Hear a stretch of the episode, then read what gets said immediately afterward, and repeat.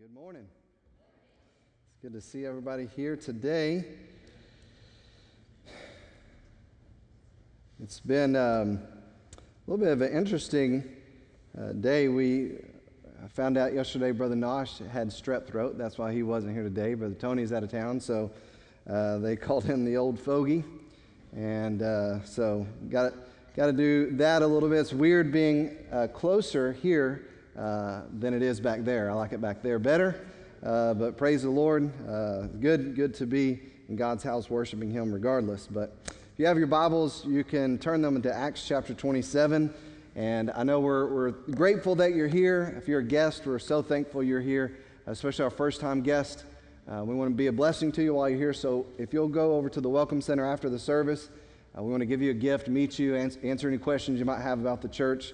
Uh, but we are going through this study in the book of Acts, and we're going to continue on in this study. Um, we're getting close to the end. And uh, we have learned so many different things along the way. But if, if you were here, you remember that Paul has, has been a prisoner. He's been a prisoner uh, for basically following Christ and preaching the gospel. But uh, him and his team, they were on this voyage to Rome because he had appealed to Caesar uh, and he was granted that because he was a Roman citizen. We've talked about all the different things surrounding that, using the resources that we have to advance the cause of Christ, using everything at our disposal uh, to, to be effective in the kingdom of God, all those things. But now they're on their way to Rome. They are on a ship, and we talked about last week that the, the voyage has become dangerous. Matter of fact, verse, 20, uh, verse 9 of chapter 27 says this when considerable time had passed and the voyage was now dangerous, since even the fast was already over, Paul began to admonish them. Again, the voyage was now dangerous. They're out in the middle of the Mediterranean Sea.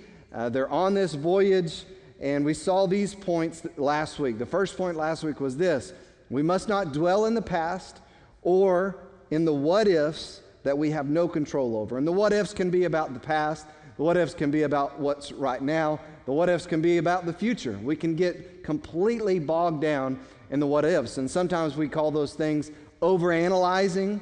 Nobody's guilty of overanalyzing, right? Nobody's guilty of worrying or stressing over things that we have no control of. I know everybody in this place has that mastered. Um, but that, that's the point we saw. Uh, again, we, we, we can't control the things we can't control. We can't dwell in the past.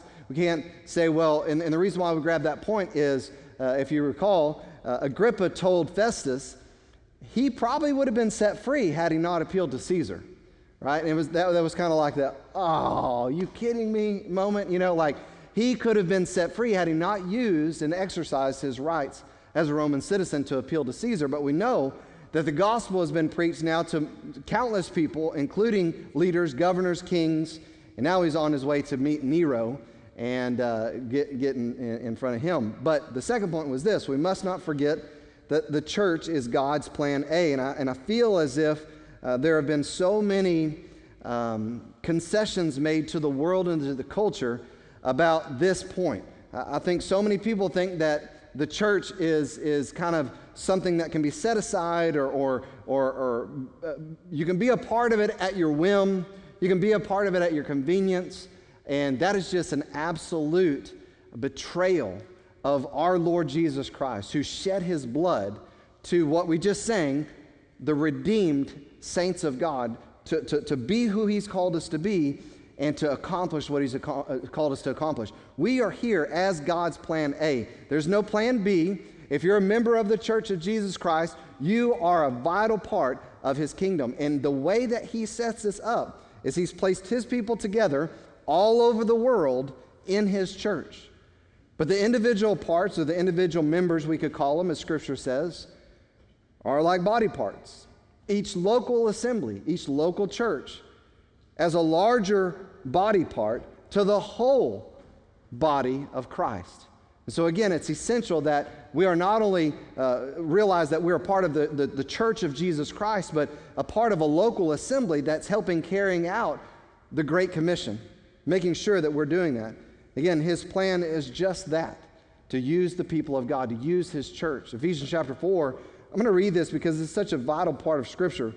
Paul's addressing the Ephesians. He says this I, therefore, a prisoner for the Lord, urge you to walk in a manner worthy of the calling to which you've been called, with all humility and gentleness, with patience, bearing one another in love, eager to maintain the unity of the Spirit and the bond of peace. There is one body and one Spirit, just as you were called to the one hope that belongs to your call one Lord, one faith, one baptism, one God and Father of all, who is over all and through all and in all. But grace was given to each one of us individually, uniquely, according to the measure of Christ's gift. Therefore, it says, when he ascended on high, he led a host of captives and he gave gifts to men. In saying that he ascended, what does it mean? But that he had also descended into the lower regions, the earth. He who descended is the one who also ascended far above all the heavens that he might fulfill all things. And he gave to uh, he gave the apostles, the prophets, the evangelists, the shepherds or the pastors and teachers to equip the saints for the work of the ministry, for the building up of the body of Christ, until we all attain to the unity of the faith and of the knowledge of the Son of God, to a mature manhood to the measure. What it looks like is that we come to the measure of the stature of the fullness of Christ. In other words, the body of Christ would actually look like Jesus Christ. So that we, are, we may no longer be children, tossed to and fro by the waves and carried about by every wind of doctrine, by human cunning, by craftiness and deceitful schemes. Rather, we should speak the truth in love. We are to grow up in Him in every, uh, in every way into Him who is the head, into Christ, from whom the whole body, listen to this, the whole body of Christ is joined and held together by every joint with which it is equipped.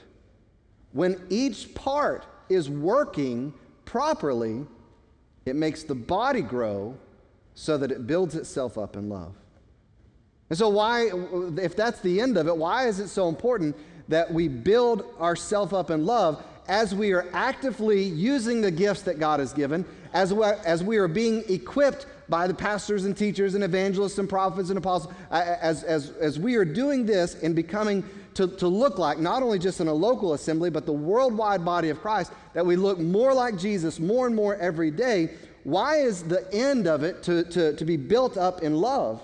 Well, John chapter 13, Jesus says this By this, all people will know that you are my disciples if you have love for one another. And then in chapter 17, as he's praying to the Father and praying for us, even afar off, he says this in verse 21 that they, us, may all be one, just as you, Father, are in me, and I in you, that they also may be in us so that the world may believe that you have sent me. So, again, the, the whole purpose of us being a, a, body that moves and is in unity and is close, and that we actually love each other with a sincere love, a love that only comes from God. The whole purpose that we would do this is so that the world would, would know that we're following Christ and that the world would believe on him as well. In our story at this point, we know Luke has signed up for whatever comes, right? He's the, he's the physician, he's the bi- biographer of Paul. He's, he's on board. We saw Aristarchus, uh, Aristarchus uh, has signed up for this as well. They are in this together for the gospel. They are there to help. They're there to encourage Paul. They're, they're there to do whatever is necessary so that the gospel continues on. So we pick up our journey here and uh, they are together. They're on this ship, they're on this voyage, they're headed to Rome, and the, the journey has become dangerous because of the storm. And in verse 10, it says, Paul said to them, Men, I perceive that the voyage will certainly be with damage and great loss, not only of the cargo and the, and the ship, but also of our lives. Look what happens though. Paul stands up, so you get it, right? It's a dangerous. There's there's waves, the storm, the wind, the rain. Man, we were driving out of town on Monday, and most of you were here when the torrential rain came and the floods rain and all, all that, that song goes. But um, the um, the rain came down. Um, but we were driving, and it was crazy. We were in a car, right? We were we were some would not say we were safe, but we, I felt we were safe.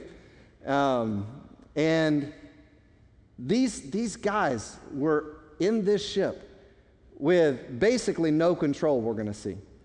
Paul stands up and says, Look, this is going to be bad, right? That's what you want to hear from a leader, right? All right, got, got some news for y'all. It's going to be bad. We're going to lose a lot of stuff in the ship, probably our lives too. what? So the centurion doesn't like what he has to say, so what does he do? He was more persuaded, in the next verse, by the pilot and the captain of the ship, the owner of the ship, than by what was being said by Paul. That's very, very common, right? You hear something you don't like to hear. Well, I don't want to hear that. I'm going to go and find something else that I like better. So he says, Look, this, we're in trouble. This is bad news. The centurion, though, it says, was persuaded more by what the guy who was running the ship and the guy who owned the ship. It says, Because the harbor was not suitable for wintering, they didn't think it was a good idea to stay there. The majority reached the decision, did you hear that again? The majority reached the decision to put out to sea from there. If somehow they could reach Phoenix, a harbor of Crete, facing southwest and northwest, and spend the winter there, that would be the place to stay for the winter. That was, that's where we need to reach. We don't need to stay here. And Paul says, Look, I think it's a bad idea. I don't think we should do it. He said, No, no, no, we don't need to stay here. We need to go. So when a moderate south wind came up, supposing they had attained their purpose, aha, see, south wind, let's go. We got to go. They weighed anchor and they began sailing along Crete close inshore. But before very long, there rushed down from the land a violent wind called Euraquilo. I think it's the eastern wind. And when the ship was caught in it and could not face the wind, we gave way to it and let ourselves be driven along. So they had a different route in, in mind, right? wind shows up coming from a different direction, a strong wind, and redirects their course, taking them further out to sea, further away from land. Running along the shelter of a small island called Clauda, we were scarcely able to get the ship's boat under control. So they used it kind of as a, as a block. After they had hoisted it up, they, they used supporting cables uh, in undergirding the ship, and fearing that they might run aground on the shallows of, of uh, Syrtis, they let down the sea anchor, and in this way let themselves be driven along. So they were trying to slow down the whole violent dragging along in the sea. And the next day, as they were being violently storm tossed, they began to jettison the cargo tossing overboard. And on the third day, they threw the ship's tackle overboard with their own hands. They were getting, trying to get rid of everything because it was looking really, really bad, just as Paul said. Since, there, since neither sun nor stars appeared for many days, and no small, small storm was assailing us, from then on, all hope of our being saved was gradually abandoned. Right? Paul stood up and said, Look, if we keep going, we're not only in danger of losing the ship, but our own lives. The guy, centurion says, Look, I got, I got stuff to do. I, got, I got deadlines to meet. I'm supposed to be in Rome. I got to do this. I got to do that. We're marching on. What do, you, what do you say, Captain? What do you say, owner? It's your ship. What do you want us to do? Well, I don't think it's a good idea that we winter here. I think that we should keep moving, and if we can get to this port, then we can winter there, and then we, then we can make the trip, no problem. It'll be easy from there. You'll get there, you'll make your deadlines, all that kind of stuff. I'm throwing that in there. I don't know about the deadlines. But um, so, anyways, they, they, they listen to these guys who were the, the, the driver of the boat and the owner of the boat, basically. We know that Paul was a tent maker by trade, right? When he was not taking money from churches because they were accusing him of doing it for greed and for, you know, selfish purposes, he would make tents. Aquila and Priscilla were a part of that. Additionally, we know that he was a Pharisee, and he was really good at that. He had already explained in his testimony that he had gone from house to house and he was zealous about the law, and he, he was a, a Pharisee of the Pharisees. He was of the strictest sect. He was a Jew of the Jews, of the tribe of Benjamin, on and on and on and on. We know that this guy was good at being a Pharisee. And we know nothing of him of being an expert sailor or a meteorologist, right? So when we see this situation, the story makes sense that the centurion who's in charge of the trip and making sure these prisoners get to Rome would dismiss the preacher it would, right? I mean, here you are, and you got this guy who's a prisoner already. Everybody thinks he's crazy, Everybody wants him dead. Uh, he's being shipped. Your job is to get him to Rome safely, and then you're done, right? He, he, he has a responsibility. It's his neck on the line if the prisoners don't show up where they're supposed to show up. And so here you have the experts, the people who are used to sailing, the guy who owns a boat, saying one thing and the preacher saying another. It's no surprise that they dismissed what Paul had to say. And I would say, even today, just like it was then, it's no surprise when the lost dismiss the men of God. But it is sad when the people of God do the same, especially in light of what we read in Ephesians chapter 4. Right? That's the whole reason why God gave certain men to the church. It's not that I or any other man, including Paul, is any better or any smarter, any more talented than anybody. It's not about that at all. It boils down to this either you believe that Jesus Christ is Lord, and as Lord, He is the head of His church. And as the head of His church, He has obviously put in order, He's called and installed both under shepherds and other leaders to serve His purpose. Either you believe that or you don't. If you do, then you must know point number one God often gives insight and discernment to His men for His people. You remember that it wasn't just Paul on that ship with these lost guys. It wasn't just Paul on, these, on this ship with these uh, Roman uh, guards and centurion. It wasn't just Paul there. It was Paul, and we know Luke, we know Aristarchus. We know that God had his people on this boat too. You know, in times past, preachers, pastors, spiritual leaders could say something and it would carry weight. So, what's changed? Well, I think there's been a lot of mishandling. I think there's been a lot of self driven examples in the past. People out for themselves. Fewer and fewer people are prone to turn to spiritual leaders for counsel. Again, it's not that I or any other man, for that matter, is better than anyone. Again, we heard what Paul said. He's the chiefest of sinners, the least of the apostles, not worthy. Again, absolutely, we are not experts in all fields. But to deny that God has given his men as a measure and a balance for his people is to deny Scripture. Again, we know the miserable failures, we know the miserable abuses that have led to grave distrust of many, both, both of, of, of the church and, and, and of spiritual leaders, the, the abandonment of the wisdom of God that He gives through men. We know that all these things have, have kind of culminated into what we have in 2020 and seeking godly counsel from the, the preacher and, and from spiritual leaders. We know that it's an acknowledgement of God Himself. So, what type of distrust and mishandling are you talking about? Well, the Catholic Church is one of those examples that have led to distrust. You have people who rely on a man to make intercession between them and God. And the Bible tells us there's only one mediator between man and God, and that's Christ Jesus. You have other abuses throughout, the health and wealth and prosperity teachers as well, being exposed and, and in it for the money and in it for the fame and in it for, for themselves. Again, it's more about doing what they want than doing what God wants. We have to understand it's about honoring the Lord and His program and the church when we yield to what God has given to His men. It's about yielding to Him than it is, more about that than it is putting trust in men. We saw last week that Paul himself, as I said, is the least of the, the apostles, the chiefest of all sinners. However, God indeed called him. There was no question God called him because it was God's work, and it still is God's work. Because it was God's church, it still is God's church. And I want to remind you of this any good counsel is biblical counsel. If you got it, myself included, if I ever tell you something, or if any other leader in this church tells you something that is not lined up with biblical, biblical truth, reject that counsel. Any discernment, any discerning thoughts that a leader would offer, that are true discernment, they come from God.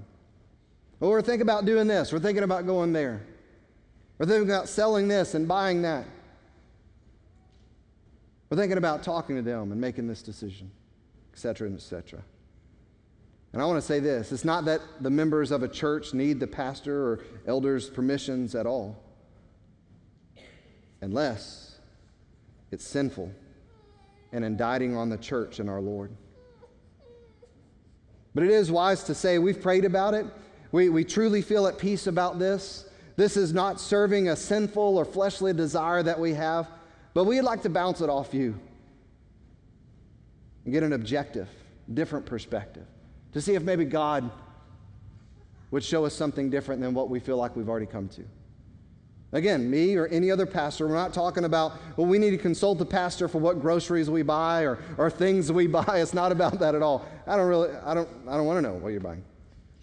Unless it's possibly sinful or unless it's indicting on the church and the Lord. Then yes. And I would say this if you know that it's sinful and you know that it possibly is indicting on the church and our Lord, then you should repent and stop and not continue to do that, even if it's groceries you're buying. James chapter 4, verse 17, therefore, to, to one who knows the right thing to do and does it not, and does not do it, to him it is sin. One final clarification on this. Again, it's not about me or a man, just like it wasn't about Paul. I'll say this it's about a closeness with Christ that leads to an understanding that He's put in place men that He uses. And He often gives insight and discretion as a balance and a help to lead His people in a way that honors Himself. If a man, including myself, again, as I said a while ago, gives counsel that goes against any biblical truth, if it's unrighteous, then that counsel is to be rejected, and that man, that preacher, that pastor should be rebuked. And of course, not with accusation. The Bible says that there's a way to do that. But Paul hadn't given anything that was against biblical truth or righteousness. So some might say, well, he was only looking out for himself. He was just scared. Paul was afraid that they were going to die, and so that's why he spoke up and said that, what he said. And there, therefore, he's being unrighteous. But there's no evidence for that. In reality, just as our point says, God gave discretion and wisdom to his man in this moment in an area that he wasn't an expert in and it was rejected. And the lesson is that's not real wise. Verse 21 goes on when they were when they had gone a long time without food, then Paul stood up in their midst and said, Men, you, you know, sometimes you say, Well, I never want to say I told you so. Paul didn't hold back. Paul said, Men, you ought to have followed my advice. I told you so. And not to have set sail from Crete and incurred this damage and loss. Yet now I urge you to keep up your courage, for there will be no loss of um, life among you, only of the ship. For this very night, an angel of the, uh, uh, of the God to whom I belong and whom I serve stood before me, saying this Do not be afraid, Paul. You must stand before Caesar. And behold, God has granted you all those who are sailing with you. Therefore, keep up your courage, men, for I believe God that it will turn out exactly as I've been told but we must run aground on a certain island. So, much like pastors today, Paul had to shift gears. He had to take a different approach. His advice now was turning to admonition, a charge to trust Christ regardless of the difficulty that was ahead, that he knew was ahead. Even if the difficulty comes as a result of rejecting the original advice, which, oh man, how many times has that happened? Again, it has nothing to do with Paul, it has nothing to do with me. Nothing the fact that Paul was all knowing, that I or Brother Jeffrey, Brother Turner, any pastor is all knowing, has nothing to do with that. But what it is is this our second point God always gives what's needed in the midst of a storm. God always gives what's needed in the midst of a storm. But we have to enact what He has given. John chapter 16, verse 13. However, when he, the Spirit of truth, has come, he will guide you into all truth. For he will not speak on his own authority, but whatever he hears, he will speak and he will tell you things to come. That's the Spirit will come and guide you into all truth. The Holy Spirit of God has been given to us, the people of God, to guide us in his truth. The Bible says in Proverbs chapter 11, verse 14, where there is no counsel, the people fall, but in the multitude of counsels there is safety. It's so important for us as we go in this life, right? It's so easy. We've talked about this recently. We get so inundated with so many things. Our lives are laden down. We're so busy. Our thoughts are about our schedule and what all we have to get done. We live like that. All of us. We have to put things on the calendar. We have to meet deadlines. We have to do all of this stuff. And so our minds get absolutely saturated. I was talking last night, I was doing a devotion, and, and uh, the, the devotion was primarily about meditating on God's Word. Right? So many Christians, I believe, this is how we approach the, the Word of God. It's a book, and it's necessary. And we have to have this information in our life to be a good Christian. And so I need to read my Bible every day so that I stay away from sin and I obey God. But I would say this that is a wrong approach. The Bible is absolutely effective and important and necessary, and daily intake of the Word of God is important. But man, if we are missing this crucial element of meditating on God's Word, we're missing the richness and the bounties, the treasure trove that God has given to us in His Word.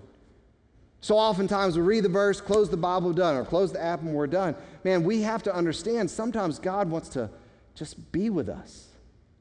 We read his word, and, and then this may be a bad illustration, but like a cow chewing its cud, we need to, we need to just meditate on it and think about it. Chew on it for a while. Talk to the Lord about it. Allow the Spirit to lead us. Maybe talk to a, a group leader. Maybe talk to a pastor. Hey, I was reading this today, and I just want to get your thoughts on this. I, I really feel like this is important. And, and again, whatever the case, maybe we, we need to make sure that we're in the Word of God the way we should be. But on top of that, we have to heed counsel and truth. We have to not only that, but we have to activate courage and faith in Him. That's what Paul was standing up and saying. Look, this is what God has shown me, and this is what we've got to do. We've got to move forward in faith. We've got to have courage and we've got to keep going. We can't let this stop us. We can't let this hold us back. We can't let the fear or the worry of what's going to come or what might happen keep us from doing and accomplishing what God wants us to accomplish. And so he says, take courage. But it had to be activated, just like it does in our life. Well, I'm just worried about what's going to happen during I'm worried about what's going to happen to my job. Listen, take courage. God's in control. He's your God. He's your Lord. He's our God. He's our Lord. He knows every hair on our head. He knows what His plan is for us. There's a future and a hope that He has for all of His children. Take courage and move forward in faith. We have to learn to activate courage and faith, but also learn from examples that we have in front of us and lean on his resources. The story of the children of Israel is, a, is an example that's still applicable today. There they were, right after being delivered, miraculously delivered from Egypt, from Pharaoh. I mean, it was absolutely a miraculous delivery from, from slavery. God, there he was leading them through the, the, the, various types of trials in the desert, and he was leading them, providing everything they needed in this journey through the wilderness. Food, check. Water, check. Protection, check. Truth, absolutely check. Leader, leaders, check, check. Hope, help, everything, check, check, check. Yet just as it is today, it was still not enough for the people of God. God had given them everything, just as He's given to us. The Bible says that. He's given to us all things that pertain, pertain to life and godliness. Everything we need as the children of God has been provided for us. Yet, what ends up happening? The same thing happens to us today as it did to them. It's like the things of God and the things that He gives just aren't quite good enough. We want a little bit of what the world has to offer too. The direction of the leader, the provision from God, all were brought into subjectivity and relativity. What Moses said, hey, this is what God says we should do. This is what God has commanded. This is the direction that we've got to go. This is what God has provided. All of it were brought into subjectivity and relativity. Well, we had it better back there. I think that it would be best if we did this.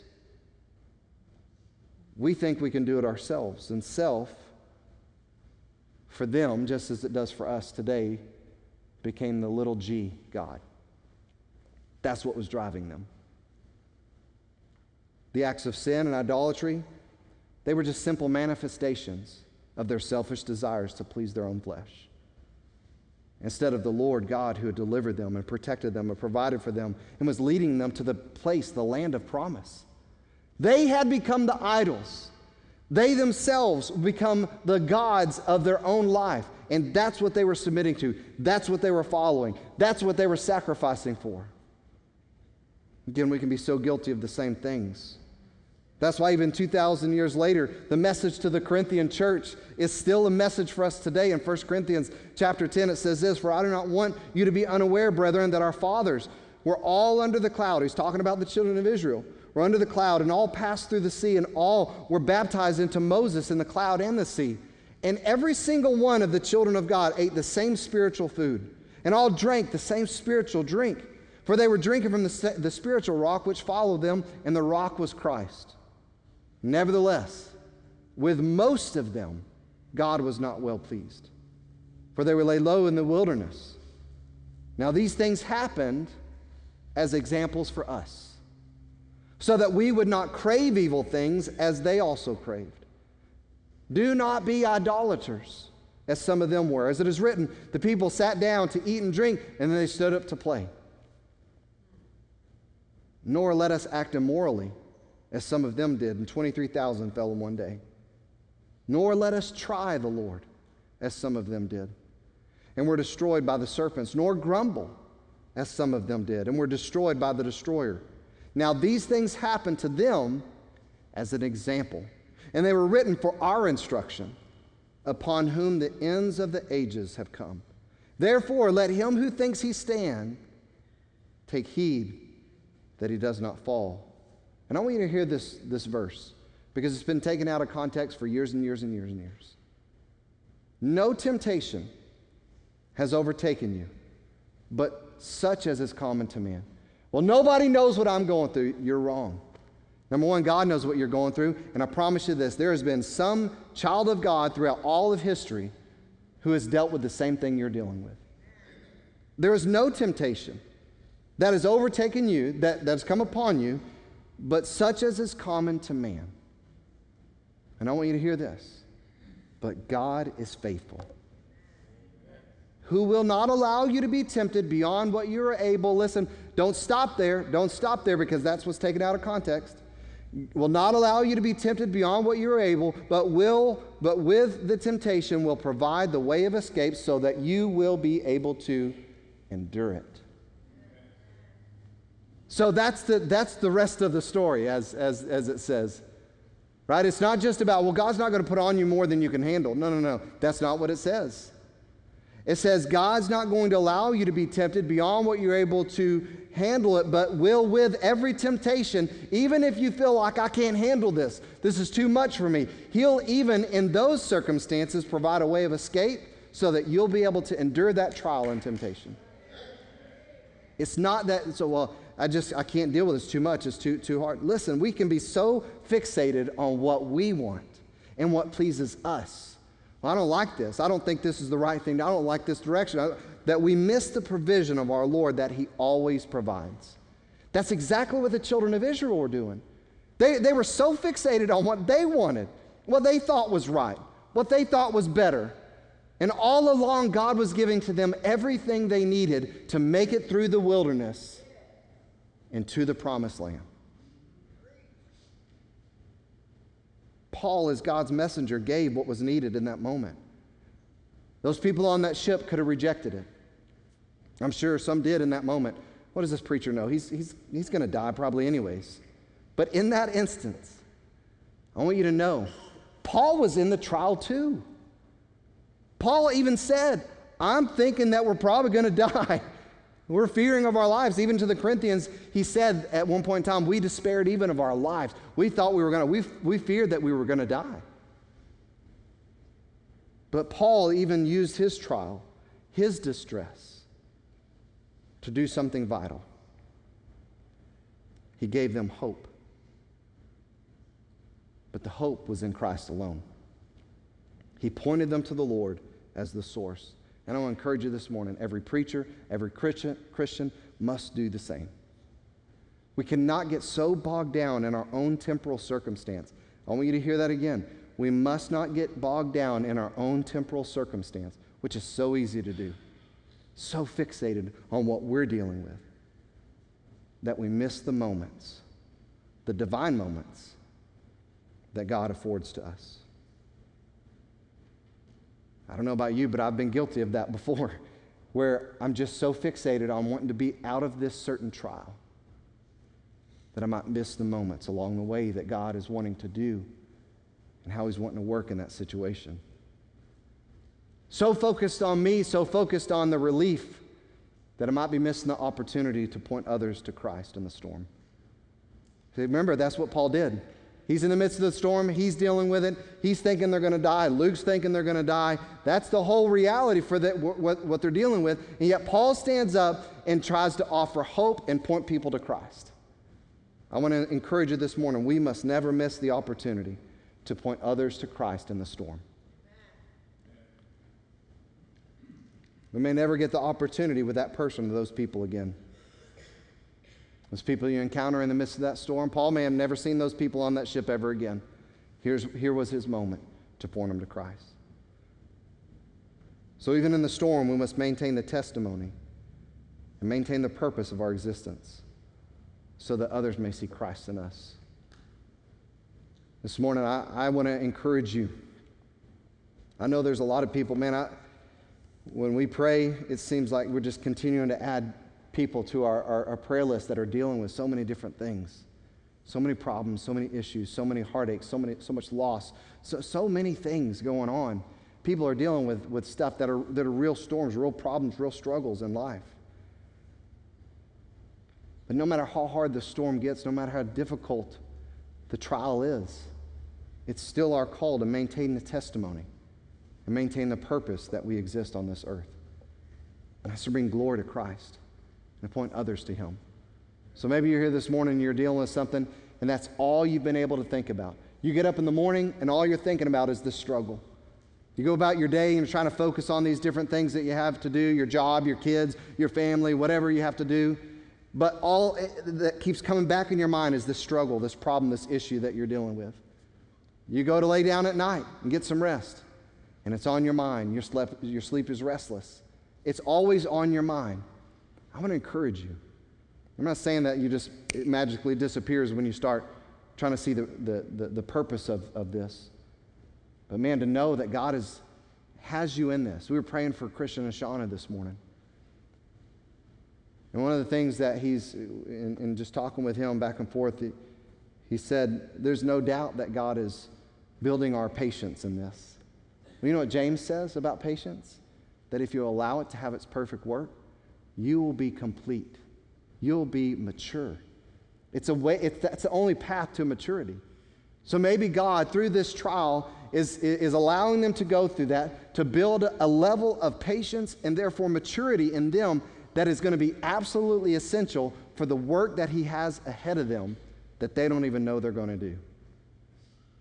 God is, He provides everything we need. Everything. And so I want to encourage you this morning, just like Paul said, take courage and keep moving forward in faith. If you're here this morning and you don't have a relationship with Jesus Christ, you're here and you, you, you, you would say something like this I'm not positive that heaven is my eternal home. You're, you're sitting there in that seat, and, and that's where you're at. I'm not positive that I'm going to heaven when I die. And I want to beg you this morning to come to this altar. We have men and, and women here. If you're a man, we can have a man take you aside privately. It's not going to be weird or awkward. All we want to do is show you in God's Word how you can know 100% that when you die, you're going to heaven. If you're a lady, we've got ladies, they can take you aside. Same thing. We're not going to embarrass you, just want to show you privately, and you can make a decision for yourself. But there is a way, one way, that you can know without a shadow of a doubt that you're going to heaven when you die. And if you don't have that, I don't want you to leave this place without it.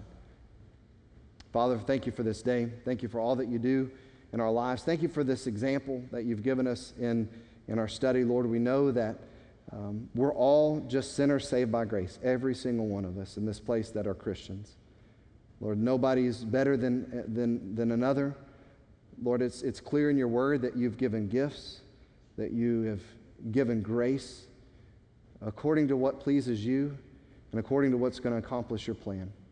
And I pray that we would be wise to submit to you, to your plan. Lord, to follow your direction and follow what you have for us. God, that we would remember that even in the storms, you want to do a work in and through us. And again, that we wouldn't be like the children of Israel, that we're so saturated with our own desires and what we wanted and what we thought that we'd miss the great blessings that you have us in and are leading us to. Lord, I pray that you just move now as we respond to your word and uh, help us respond rightly. We ask and pray all this in Jesus' name. Amen. If you'll stand, as the music's played, I want to encourage you to come.